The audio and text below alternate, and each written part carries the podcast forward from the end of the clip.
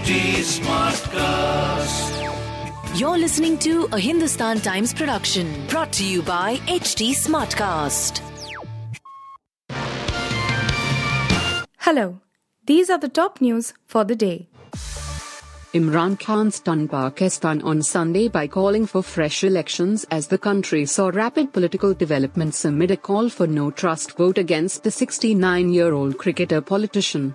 The highly anticipated no confidence motion, submitted by the opposition on March 8, was rejected in a surprise move by National Assembly Deputy Speaker Qasim Suri over Article 5 of the Constitution, which calls for loyalty to the state. The Imran Khan government has been dismissing the move against him, which came amid the country's mounting economic crisis, as foreign conspiracy. Fuel prices were hiked on Monday by 40 paise a litre, taking the overall increase in the last two weeks to 8 rupees and 40 paise.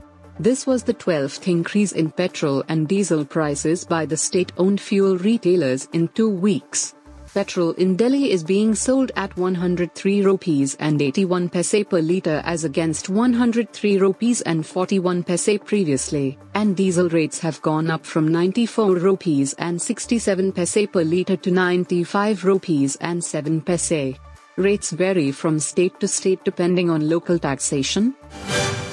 The YS Mohan Reddy government in Andhra Pradesh has told the state high court that it is practically impossible to complete the Amaravati capital city project within six months, a deadline set by the court in its order a month ago, and sought an extension of the time limit to 60 months.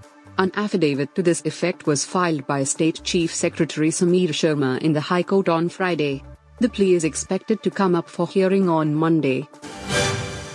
Sri Lanka's economic crisis has heightened into a political crisis after all 26 ministers of the cabinet quit en masse on Sunday night as the South Asian nation sees growing public anger. It's not yet clear if Prime Minister Mahinda Rajapaksa will accept the resignations. Demonstrations outside President Gotabaya Rajapaksa's house, imposition of the emergency rule, and a 36 hour nationwide curfew were the defining moments of last week.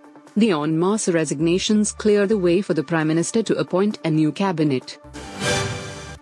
Nisha Rawal was evicted from the ongoing reality show Lock Upp on Sunday's episode of the show. Host Kangana Ranaut also welcomed ex-contestants Karanvir Bohra and Saisha Shinde on the show.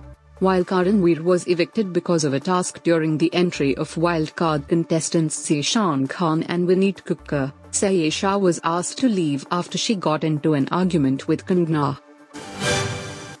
Alyssa Healy produced a magnificent outing in the final of the Women's World Cup on Sunday, slamming 170 off just 138 deliveries as Australia posted a mammoth score of 356 fifths in 50 overs against England in Christchurch. Healy, alongside Rachel Haynes, 68, forged a magnificent 160 run stand for the opening wicket and following Haynes' dismissal, shifted gears as she smashed the English bowlers all around the park. You were listening to the HT Daily News Wrap, a beta production brought to you by HT Smartcast.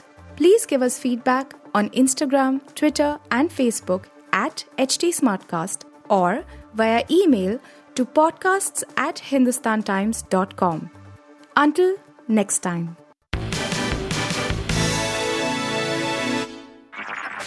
This was a Hindustan Times production brought to you by HT Smartcast. HT Smartcast.